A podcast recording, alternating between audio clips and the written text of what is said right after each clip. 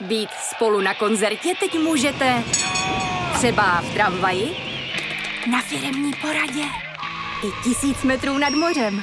Jsme tu, abyste mohli být mezi svými kdekoliv, tak zůstaňte ve spojení díky datům na naší nejrychlejší mobilní síti v Česku. T-Mobile.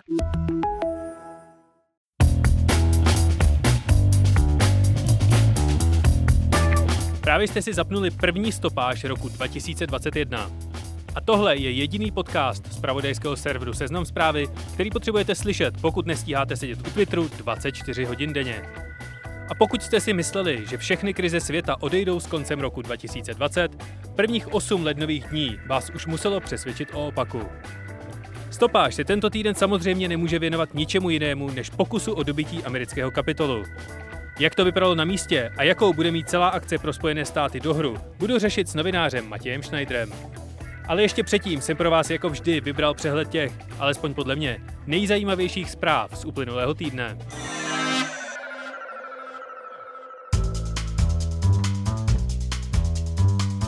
Americký kongres oficiálně potvrdil výsledky listopadových prezidentských voleb a Joe Biden tak může 20. ledna převzít oválnou pracovnu. Pokud se tedy nesemele další pokus o převrat, jako ten, který ve středu vyvolal současný prezident Donald Trump. V USA se konaly senátní volby ve státě Georgia, které překvapivě, bez větších problémů, vyhráli oba kandidáti demokratické strany. Republikáni tak ztratili kontrolu nad většinou v Senátu a demokraté budou ovládat jak úřad prezidenta, tak i obě komory kongresu. A Andrej Babiš si na sociálních sítích sundal červenou čepici. Premiér si tento týden radši šel poslechnout bývalého extrémistu Daniela Landu, než aby s ministrem Blatným a oběma ministry Havlíčky popisoval, jak bude vypadat očkovací strategie. Za první týden jsme zvládli vakcinovat 19 918 lidí. V únoru by se měl rozjet registrační portál, do kterého se zaregistrujete a ten vás adekvátně zařadí do fronty. Zdraví lidé pod 30 let by se měli dostat na řadu někdy v létě. Proběhl redesign systému PES, který teď ukazuje menší skóre, přestože máme rekordní počty nově nakažených. Přes 17 tisíc denně. Silničáře překvapil první sníh a vlekaři budou mít od ledna nárok na kompenzace. Zakladatel čínského biznisového gigantu Alibaba a jeden z nejbohatších Číňanů, dolarový miliardář Jack Ma, už se dva měsíce neukázal na veřejnosti. Z veřejného prostoru zmizel zhruba týden po neúspěšném pokusu dostat svou firmu ANT Group na šanghajskou burzu. Panují obavy, zda se o jeho zmizení nepostarala čínská vláda. Dle informací serveru Business Insider se ale Jack Ma skrývá sám, a to kvůli zvýšenému zájmu čínské vlády o jeho podnikání. Twitter a Facebook poprvé v historii zablokovali účty prezidenta Donalda Trumpa. 1. ledna definitivně skončila technologie Flash. S bohem Farmil, s bohem zpívající koně. A první pracovní den nového roku spadl na několik hodin komunikační nástroj Slack. Automobilka Tesla jen těsně nezvládla splnit svůj cíl vyrobit v roce 2020 půl milionu nových aut. Roku se chystá koupit obsahovou část Quibi. Část zaměstnanců Google si založila vlastní odbory a Singapur přiznal, že data z jeho vlastní aplikace k trasování kontaktů mohou být využívána policií pro vyšetřování zločinů. Singapurská technologie funguje na trochu jiném principu než česká e-rouška, která podobná data neposkytuje. A co se dělo ještě? Na covid zemřel ekonom Michal Mejstřík. Evropská unie schválila vakcínu od firmy Moderna a policie v Hongkongu zatkla 53 opozičních aktivistů. Ve Velké Británii bylo v roce 2020 každé čtvrté registrované auto na elektřinu. Nový předseda rady ČT Matocha navrhuje navýšit rozpočet pomocí crowdfundingu a Václav Klaus tvrdí, že nic jako dezinformace neexistuje. Ostravu zavalil smog. Saudská Arábie, Emiráty a Bahrajn odvolali blokádu Kataru. Kim Kardashian a Kanye West se budou rozvádět, vláda bude propagovat dálniční známky kampaní za 10 milionů korun a v roce 2020 bylo objeveno 503 nových druhů zvířat. Teď už si ale poslechněte můj rozbor pekelného týdne ve Spojených státech s novinářem, substackerem a podcasterem Matějem Schneiderem.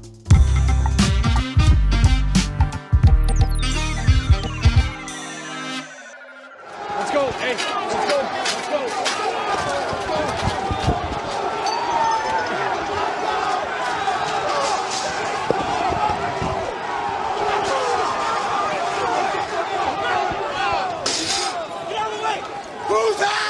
Stále ještě prezident Donald Trump zkusil od uzavření volebních místností všechny způsoby, jak zvrátit výsledky listopadových prezidentských voleb. Jeho snahy vyvrcholily tuto středu, kdy Trumpovi příznivci vtrhli do kapitolu ve Washingtonu a přerušili potvrzení výsledků prezidentských voleb. Kromě toho se prezident snažil podkopat důležité senátní volby v Georgii a za své výroky dostal ban, dokonce už i na Facebooku. Celý tenhle divoký týden dnes rozeberu s publicistou a autorem podcastu Redneck, Matějem Schneiderem. Ahoj Matěj. Ahoj. Tenhle týden se toho stalo fakt hodně. Já jsem slíbil našemu editorovi Robertovi, že se nebudeme vykecávat 45 minut, tak pojďme rovnou začít tou vyhrocenou středou. Trumpovi stoupenci přerušili dost důležité jednání kongresu. Jak by takové potvrzení prezidentských výsledků voleb vypadalo za běžného předání moci? No ono, to potvrzení výsledků voleb by nebylo asi úplně běžné eh, ani bez toho davu, eh, protože celá řada republikánských senátorů a zastupitelů hodlala ty výsledky napadat. Tam je důležité říct, že eh, to bylo víceméně takové symbolické napadení, co plánovali, protože oni vzhledem k rozložení sil v kongresu neměli víceméně šanci eh, ten výsledek nějak jako zvrátit. Ale běžně by to vypadalo tak, že by se přečetly teda výsledky všech těch států a ke každému eh, by se případně eh, řekla nějaká ta námitka. Obě ty komory by je zvlášť Eh, projednali, eh, co si o té námice myslí, velice pravděpodobně by je všechny zavrhli a, eh, následně by se zase slezli dohromady, protože to probíhá jako slyšení obou těch komor zároveň a, a ty výsledky pak definitivně potvrdili, což se taky nakonec stalo, akorát to teda bylo přerušeno tím davem. Takže když Bush předával moc Obamovi, tak tohle to vlastně byl jeden článek někde na první stránce sice New York Times, ale bylo to daleko rychlejší a vlastně to byl takový symbolický akt, ano. No a tentokrát se kongres sešel klasicky, začal celý tenhle proces potvrzování voleb, ale venku řečnil před davem Rudy Giuliani a prezident Trump. Stand up and fight! Let's have trial by combat! Now it is up to Congress to confront this egregious assault on our democracy. And after this, we're going to walk down, and I'll be there with you, we're going to walk down to the Capitol je běžný, že se k takhle ceremoniální akci organizuje i schromáždění podporovatelů toho poraženého? Ne. prostě není, no. Během těch svých proslovů Trump vyzval k podpoře části republikánů, která se rozhodla vznést připomínky k regulérnosti voleb a nehlasovat tak vlastně pro jejich potvrzení. Jak velká část republikánské strany plánovala rozporovat výsledky, které vlastně všechny soudy označily za regulérní? Já si nepamatuju ty přesné počty, mám pocit, že eh, nějakým způsobem retoricky se pro to rozporování těch výsledků voleb během toho potvrzovacího procesu vyjádřilo nějakých cirka 120 hm, zastupitelů. Klíčoví proto byli obzvlášť eh, senátoři, protože bez eh, toho, aby se k tomu připojili senátoři, vlastně ta připomínka nemá platnost. A těch bylo, jestli si to správně pamatuju, tak asi 14 nejklíčovější byly dva, a to tedy Josh Hawley z Missouri a Ted Cruz z Texasu. Já se ptám hlavně proto, že mě zajímá, jestli teda je to nějaká individuální akce Trumpa, anebo jestli se mu fakt podařilo přesvědčit ty konzervativní republikány, že tohle to nebyly regulární volby. Ono se to trošku proměňovalo od těch voleb. On víceméně od, eh, od toho začátku listopadu eh, Trump postupně gradoval tuhle tu svoji rétoriku a třeba například texaský Ted Cruz se eh, výrazněji přidal až v posledních týdnech. A různě se to proměňovalo, ale jak říkám, nakonec se to ustálilo asi na těch 120 různých zastupitelích, ať už kongresmenech nebo senátorech, a, ale zároveň teda po tom, co se ve středu stalo, tak to taky trošku upadlo a těch nakonec těch připomínek bylo daleko méně, protože potom, co se stalo, to dost změnilo dynamiku celé situace. A jakou roli měl ve středu víceprezident Mike Pence, ať už v té potvrzovací akci, anebo při obléhání kapitolu?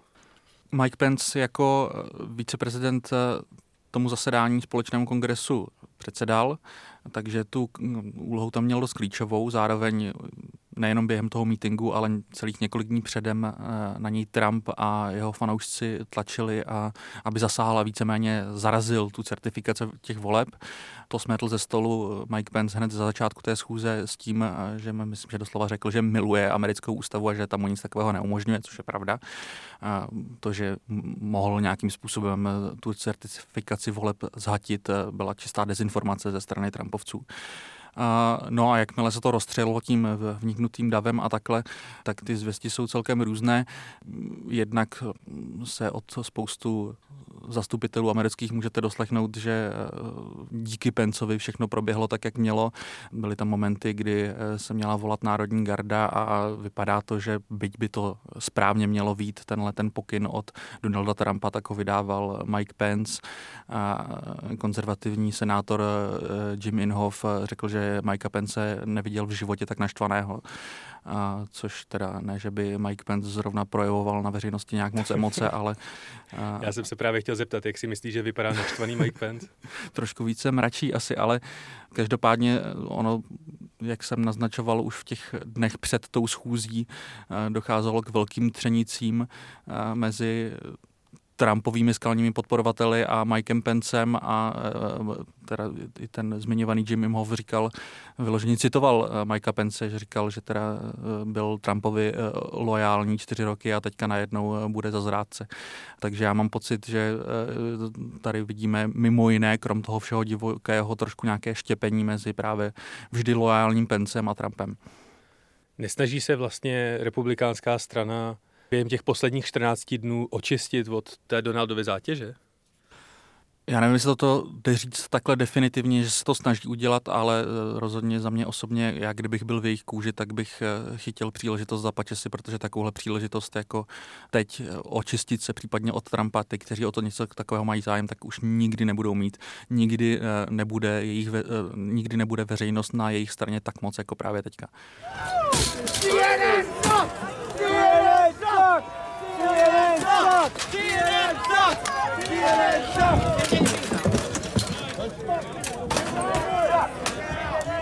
Už definitivně víme, kdo do toho kapitolu vtrhl, protože když se podíváme na ty záběry, kterých je hrozně moc, tak si člověk může vybrat, jestli jde o podporovatele konspirací QAnonu, nebo nefalšovaný nácky, anebo partu rednecků, který jsou jenom na výletě se zážitkem tak já si myslím, že tam bylo od všeho trochu, když se člověk díval na ty záběry v, od různých televizních stanic během toho, co se to dělo, tak eh, některé ty záběry byly až komické, kdy teda eh, sice spoustu lidí vtrhlo do kapitola, a pak uvnitř se tam procházeli úhledně mezi těmi eh, vymezenými prostory a takhle.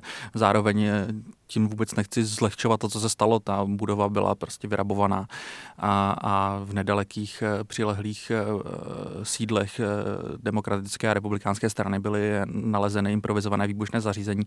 Takže já mám pocit, že tam probíhalo několik paralelních eh, realit vedle sebe jednu tvořili eh, takový trošku turističtí selfiečkáři, kteří si prostě při, přijeli vyrabovat kongres rozhodně tam bylo ale dost lidí i s daleko vážnějšími záměry. Mě naprosto fascinovalo právě tohleto rozdělení těch lidí, kteří očividně si fakt jdou jenom udělat selfie a je to ta největší trofej, kterou si můžou odnést. A pak eh, člověk, který má stahovací pásky na ruce, protože evidentně eh, počítal s tím, že bude brát rukojmi. Ty stahovací pásky, to jsem zaznamenal, že se v posledních eh, hodinách teda rozjelo velké spekulace a jako ono to vypadá docela dost děsivě, jestli tam opravdu někdo šel se záměrem, že unese hm, kongresmena, tak to je celkem silný kafe. Jak na celý tenhle ten incident, při kterém zemřeli čtyři lidé zatím, reagují politici. In calling for this seditious act, President has committed an unspeakable assault on our nation and our people. I join the Senate Democratic leader in calling on the Vice President to remove this president by immediately invoking the 25th Amendment. If the Vice President and the Cabinet do not act, the Congress may be prepared to move forward with impeachment. Mluví se dokonce i o odvolání Trumpa. I kdyby to mělo být jenom na těch posledních dneska kolik, 14 dní, 13 dní? Je to také vidět, že prostě tohle byla ta poslední kapka, eh, přichází opravdu pozdě, ale eh, která eh, vlastně rozštěpila dost tu republikánskou stranu a, jak říkám, umožnila spoustě republikánů, kteří možná neměli Trumpa zas tak moc v lásce, se od něho najednou teďka začít odlupovat, pokud vím, tak například třeba už tři republikánští guvernéři uh, volají buď to po uh, odstavení Trumpa pomocí 25. dodatku ústavy nebo i impeachmentu. Můžeš v rychlosti popsat, jaký je v tom rozdíl? No, ona je otázka, jak moc je ten 25. dodatek vůbec aplikovatelný, protože on byl víceméně vytvořený pro účely toho, kdy je americký prezident nějakým způsobem neschopný vykonávat svůj úřad, ať už kvůli nemoci nebo tím, že třeba se na ně někdo pokusí spáchat atentát. A v ten moment umožňuje viceprezidentovi v kombinaci s ministry té vlády si odhlasovat, že teda dočasně zbaví toho prezidenta těch pravomocí a předají je právě viceprezidentovi. Takže to učebnicové použití je takovéhle. Ale teoreticky by to šlo aplikovat a mně přišlo, že minimálně někteří lidi z republikánského vedení se možná snaží eh, si budovat pro tohle půdu v médiích. By šlo tvrdit, že eh, Trump teďka eh, není schopný vykonávat úřad kvůli pomatení smyslu a využít to takhle. Ten impeachment je daleko závažnější a zároveň teda je daleko méně dočasný. V, součas, v součástí toho impeachmentu může být teoreticky, což je teďka velice případně aktuální, klauzule, která by Trumpovi zabránila například znovu kandidovat. Takže eh, vlastně je to taková trošku razantnější metoda, ale vyžaduje teda odhlasování v kongresu na rozdíl od toho 25. dodatku, který stačí, se, když se odhlasují Trumpovi, Trumpův kabinet. Dá se to stihnout? Ono není žádný úplně eh, sáhodlouhý předepsaný proces toho impeachmentu. Ten 25. dodatek se dá stihnout určitě. Eh, je to v tuhle chvíli nepravděpodobné. Pokud vím, tak Mike Pence včera večer eh, podle zdrojů, už teďka nevím, jakého média, se k téhle variantě nekloní. Nevím, jestli je to tím, že opravdu se sám k tomu osobně nekloní, nebo jestli prostě ví, že nemá na to hlasy v Trumpově kabinetu, protože někteří členové Trumpova kabinetu po té středě začali už například od odstupovat. A impeachment se určitě dá stihnout. A oni si všichni pamatují ty dlouhé procesy, ať už eh, v případě Nixona nebo ten loňský, ale eh, ono, když by se kongres rozhoupal, tak to zvládne svouknout celkem rychle. No a co na celou tuhle tu show, kterou Trump sám vyvolal, říká právě prezident Spojených států amerických? No tak Donald Trump eh, ještě v průběhu, kdy začínalo to rabování kongresu, tak vesele tweetoval o tom, že Mike Pence je zbabilec podle eh, zdrojů CNN v Bílém domě jeho první reakce na to, eh, že teda DAV vniká do kongresu a je kvůli tomu přerušená to zasedání, tak bylo eh, víceméně skoro nadšení z toho, že teda to znamená spoždění certifikace těch voleb. Ostatně už, tě, už v momentě, kdy už to nějakou dobu probíhalo, tak Trumpův právník Rudy Giuliani volal nějakému zastupiteli a mám pocit, že se spletl číslo a volal nějakému jinému, než chtěl přemlouval ho, ať teda ten proces co nejvíc zpomalí a to bylo ve chvíli, kdy už teda v kongresu řádil DAF. Chvíli na to Trump nahrál na Twitter video, kterým se asi eh, možná ve svých očích chtěl pokusit uklidnit situaci, nicméně celého odpálil tím, že eh, řekl svým fanouškům, že jim rozumí a že jim byly ukradeny volby a že to všichni ví, že on vyhrál a takhle, takže jestli se pokoušel uklidnit situaci, tak se mu to nepodařilo. Otázka, jestli se opravdu snažil uklidnit situaci.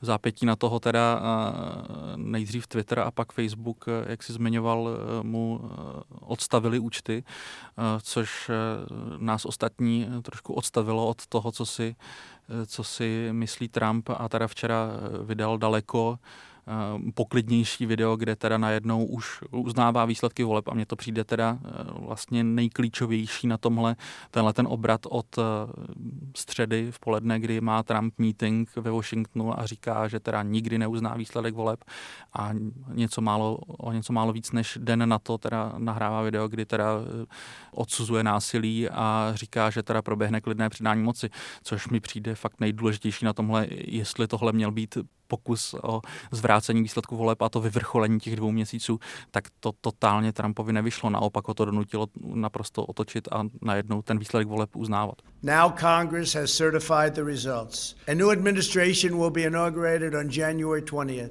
My focus now turns to ensuring a smooth, orderly, and seamless transition of power. This moment calls for healing and reconciliation tom videu, které vydal ještě během těch protestů, tak zmínil, že ty demonstranty miluje, doslova. Myslíš si, že tohleto video, které teď média interpretují jako, že uznal svoji porážku a předá moc, že způsobili ty násilnosti a že ho prostě vyděsilo, co se dělo? Já si ne, rozhodně nemyslím, že by Trumpa vyděsilo to, co se dělo. Jak říkám, ty zvěsti z Bílého domu jsou takové, že jeho první reakce byla opačná, že z toho měl v podstatě radost. A samozřejmě spekuluju, ale mně podle jeho chování v posledních dnech přijde, že už je úplně odtržený od reality a vůbec si neuvědomuje následky svých činů. Jak velký šrám podle tebe tenhle ten násilný pokus o zvrácení výsledků zanechá na americké demokracii? Tak je to naprosto příšerná ostuda. Washington nic takového nezažila od začátku 19. století, kdy Washington vypálila britská armáda. Ani během občanské války se nic takového nestalo a najednou se po chodbách kongresu eh, prochází chuligáni s konfederační bojovou zástavou. Je to, nic takového Washington opravdu nikdy nevěděl. Na druhou stranu mám pocit, že to hraje prostě do karet v tuto chvíli trošku Joe Bidenovi, eh, který se celou dobu eh, od vítězství v volbách tváří, že teda chce eh, nějaký návrat do normálu a takhle, tak jestli mohlo něco lépe připravit půdu pro unilého a nudného v do, i v dobrém slova smyslu Bidena, tak právě tohleto. A myslím si, že se dá asi očekávat, že minimálně na nějaké symbolické úrovni bude tendence u některých republikánů aspoň chvíli nějak trošičku s Bidenem spolupracovat, aby přesně udělali tečku za tímhletím děním. Ve chvíli, kdy Trumpovi příznivci vpadli do kapitolu, navíc přicházely výsledky ze senátních voleb v Georgii.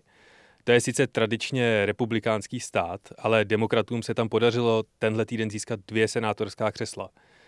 Proč jsou tak důležitá? Tohle rozhodně přililo do ohně té středeční situace, protože tam se vlastně dost lámal chleba. Zatímco Joe Biden minimálně na celý celkový počet hlasů vyhrál celkem s přehledem, byť v rámci toho systému volitelů to nebylo zas zdaleka tak přesvědčivé, jako by neznačovali eh, eh, těch několik milionů hlasů, o kterých vyhrál. Tak co se týče těch paralelních voleb do kongresu, tak demokraté nedopadli zdaleka tak dobře. V dolní komoře vyloženě oslabili. A zatímco na horní komoru, kterou doteďka neovládali, si trošku brousili zuby, že se jim podaří urvat společně s Bílým domem i tohle, tak to nakonec úplně nedopadlo, ale právě v té zmíněné Georgii probíhaly doplňkové volby, respektive speciální druhé kolo voleb, protože uh, oni ty senátní volby si organizuje každý stát trošku po svém a zrovna v Georgii je požadavek, aby ten vítěz voleb získal víc než 50 což se vzhledem k i různým třeba kandidátům třetím stran nemusí nutně stát. Tady se to nestalo, takže obě eh, senátní volby v Georgii, protože tam probíhaly paralelně dvoje, eh, prošly do druhého kola a vzhledem k tomu, že jak dopadly ostatní volby do Senátu, eh, tak ta situace byla taková, že když demokraté by obě ty volby vyhráli, tak by získali nejtěsnější možnou většinu v horní komoře. Tedy doslova by bylo 50 víceméně demokratických senátorů na 50 republikánských ale vzhledem k tomu, jak je napsaná americká ústava, tak eh, americký viceprezident, respektive teďka od 20. ledna viceprezidentka má hlasovací právo v Senátu, čímž by se za pomocí tedy eh, Kamaly Harris eh, v horní komoře mohli demokraté přehoupnout přes tu většinu. Takže o co šlo v těchto těch volbách v Georgii, bylo vyloženě kontrola Senátu a tím, že demokraté ty volby vyhráli, tak teďka budou mít v rukou jak dolní komoru, tak horní komoru, tak Bílý dům. Trump se pokouší ty listopadové prezidentské volby zdiskreditovat už skoro rok. O víkendu vyplul na povrch hodinový telefonát, za který by se podle mě teda nemusel stydět ani Richard Nixon ve kterém Trump tlačí na představitele státu Georgia a spochybňuje celý ten proces sčítání. Můžeš v rychlosti popsat, co se v tom telefonátu dělo a jak, jak se to snažil Trump prosadit? Hodně zjednodušeně Trump eh, volá eh, republikánským politikům v Georgii a eh, snaží se na ně tlačit s tím, že musí někde najít těch nějakých cirka 12 tisíc hlasů, které mu chybí pro vítězství v Georgii. Je to komický telefonát a můj nejoblíbenější moment je asi, kdy Trump teda tvrdí, že přece všichni ví, že tam musel vyhrát asi o 400 tisíc hlasů, ale že mu teda stačí těch 12 tisíc najít někde.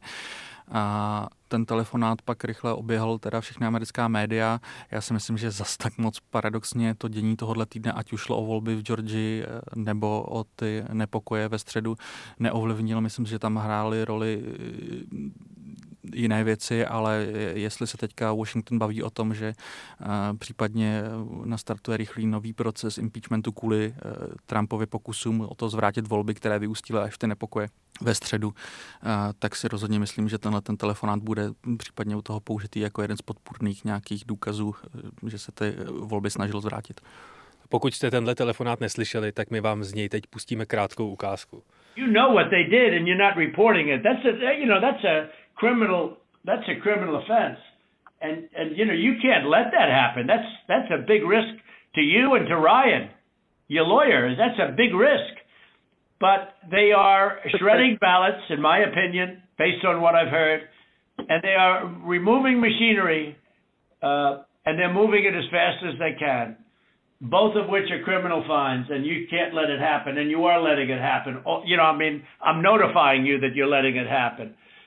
So, look, all I want to do is this. I just want to find uh, 11,780 votes, which is one more than we have. Jenom ještě k tomu dodám, že tenhle ten výstřížek, uh, zhruba 40 sekundový, tak trval celou hodinu. Jenom si to představte. Kolik hvězdiček bys takovýhlemu Trumpovu telefonátu dal, kdyby to byl podcast? Já jsem ho teda úplně celý neslyšel, ale eh, protože prostě na to nebyl tenhle jeden čas, ale vlastně se trošku i těším, až se to někdy důkladně poslechnu, protože eh, já Trumpovu dikci poslouchám celkem rád, mně to přijde eh, celkem zábavný. Bohužel se to občas nevylučuje s tím, že je to i děsivý. Je to skvělá divadelní hra. Má to vývoj, emoce, příběh, životní ponaučení, úplně všechno v tom je. Myslíš si, že si Trump ještě stihne dát prezidentský pardon sám sobě? O tom šli zvěstě hodně včera večer, že teda uh, to Trump zvažuje, ono se o tom spekuluje už delší dobu. Uh, ono je to celkem kontroverzní případně krok, protože ano, americký prezident má možnost udílet milost, ale otázka je, jestli může udělit sám sobě. O tom se vedou dlouhé, dlouhé ústavní debaty a vlastně na to neexistuje jasná odpověď, protože to nikdy nikdo neskusil. A je možné, že by to smetl nejvyšší soud eh, ze stolu, Každopádně já myslím, že Trump je prostě teďka v situaci, kdy evidentně se eh, cítí být zatlačený do rohu a snaží se házet na stůl všechny trumfy, takže mě vlastně vůbec nepřekvapuje, že eh, nakonec zvažuje i tohle.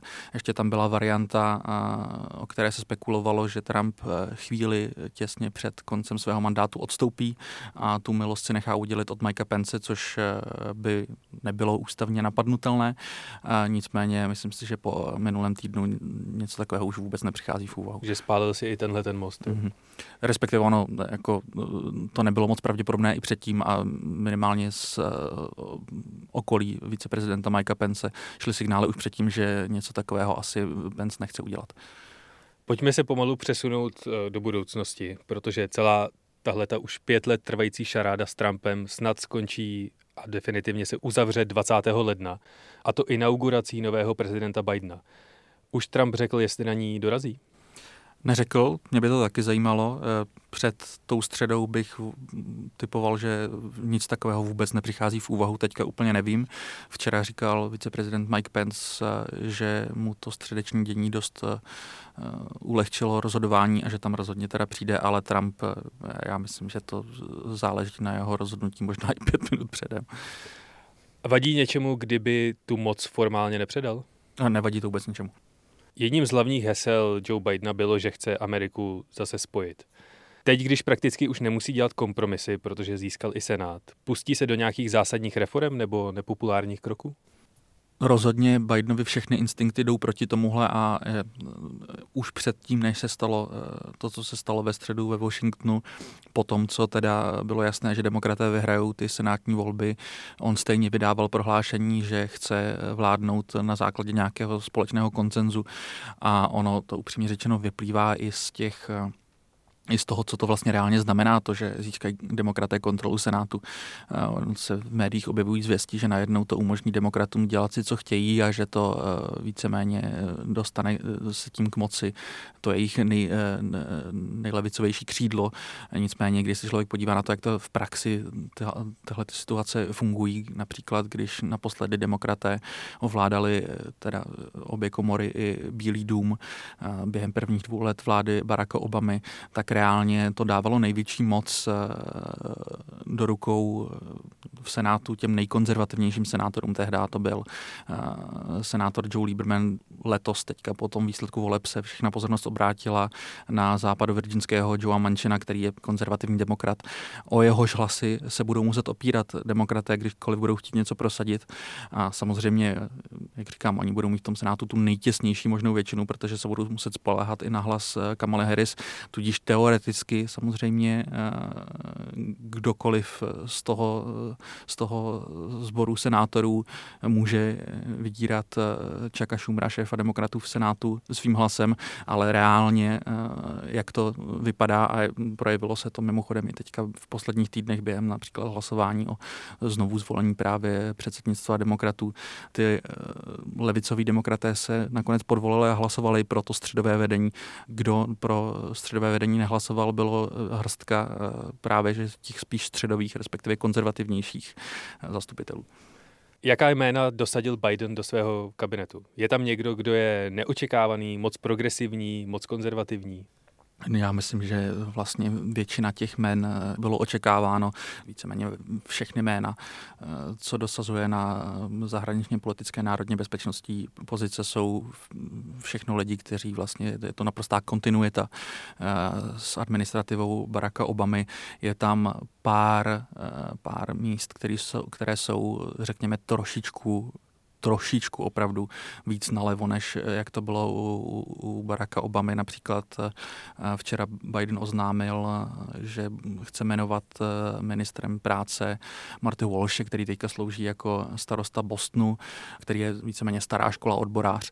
Nicméně je to taky člověk, který má dlouholeté vazby na Joea Bidena, takže no, Biden nám opravdu dosazuje primárně lidi, se kterými má dobré vztahy, což je základní modus operandi Bidena celkově. S trochou štěstí se třeba stane to, že jméno Biden neuslyšíme z médií každý den jako Donalda Trumpa. Co teď Trumpa čeká? Už se rýsuje nějaká jeho budoucnost? A jak moc mu ten středeční vpád do kapitolu upraví jeho legacy? Já myslím, že teďka jde hlavně o tu středu a já se vůbec neodvážím typovat, protože v tuhle chvíli, jak jsme tady už zmiňovali, lítají vzduchem takové věci, jako buď to odstavení Trumpa pomocí toho 25. dodetku, případně impeachment. Znamená to teoreticky, že by nemohl znova kandidovat, zároveň on možná kandidovat znova chce, takže já myslím, že teďka ty následující dva týdny rozhodnou. Zároveň nejde úplně vyloučit nějaké, a nejenom na základě toho dění tohohle týdne, ale i předchozích kaus nějaké případné právě eh, stíhání, až odejde Trump z úřadu. Přesně proto eh, Trump zvažuje dá, sám si udělat tu milost, eh, takže tohle se všechno rozlomí během následujících dvou týdnů, ale teďka si vůbec neupovážím typovat. Ostatně, jako kdo by si před rokem, když cirka touhle dobou probíhal atentát na iránského generála Kasima Sulejmányho, typoval, co se všechno během toho roku stane. Já se neupovážím typovat, co se stane během následujících následujících 14 dnů. No ale stejně, když Trump uh, odejde a dá si třeba pardon, takže ho nebude moc nikdo teoreticky stíhat, tak ho stejně čekají svoje jeho obří dluhy z jeho všech ostatních biznisů Dvě věci, o kterých se spekuluje, je, když dám stranou tu případnou možnost kandidovat znovu v roce 2024, eh, je, jedna je, že se Trump eh, pustí eh, do dráhy nějakého mediálního mogula, a ostatně teďka během těch posledních dvou měsíců trošku se vyostřila rozkol, který panuje mezi Trumpem a konzervativní stanicí Fox News a z Trumpova okolí jdou zvěsti, že vlastně se Trump chce té stanici trošku mstít za to, že mu dle jeho názoru nebyla až tak loajální, jak on by si představoval. Takže jedna varianta je, že on eh, si buď to eh, založí nějakou vlastní televizní stanici nebo naváže spolupráci s nějakou z těch eh, stávajících, těch konzervativnějších, ať už je to Newsmax nebo One America Network. Další varianta, která taky souvisí teda s těmi penězi, které jsi zmiňoval, je, že se z Trumpa stane takový trošku republikánský kingmaker, ale to záleží na tom, jestli se opravdu nepodaří republikánům od něj teďka odříznout, ale on si už, myslím, že to bylo vyloženě den po volbách, založil PEC, Act, Political Action Committee, která mu umožňuje sbírat peníze a, a zároveň případně posílat peníze dalším republikánským kandidátům. Takže tohle je třeba varianta, kterou i kdyby třeba sám nemohl kandidovat znovu, tak se teoreticky může stát, že on se stane eh, v té republikánské straně takovou postavou v pozadí, která bude trošku eh, eh, udělovat pomazání svým oblíbeným kandidátům. Další volby nás čekají za dva roky. Budou to volby do kongresu. Myslí si, že se demokraté do té doby zvládnou totálně nezdiskreditovat a republikáni dostatečně oklepat z Trumpa? Jestli se republikáni zvládnou oklepat Trumpa, to vůbec netuším. Co se týče demokratů, tak eh, teďka jsou opravdu v záři reflektorů a obzvlášť po těch senátních volbách eh, jim spadly ze stolu všechny možné výmluvy a, prostě budou muset vládnout. To problém je, že demokraté možná někteří vlastně zase tak moc vládnou nechtějí a jsou moc zvyklí na tu roli, že se vymlouvají na to, že jim republikáni hází klacky pod nohy. Teďka se opravdu budou muset předvíst, že mají nějakou vizi pro Ameriku a že zvládnou zlepšit životy řadových Američanů a jestli to nezvládnou, tak dostanou šílený, eh, šílenou nakládačku v těch volbách. Těšíš se? Já se těším, až se vyspím po tomhle týdnu. Já ti moc děkuji za rozhovor a doufám, že se uvidíme třeba až za ty dva roky. tak jo, tak díky za pozvání.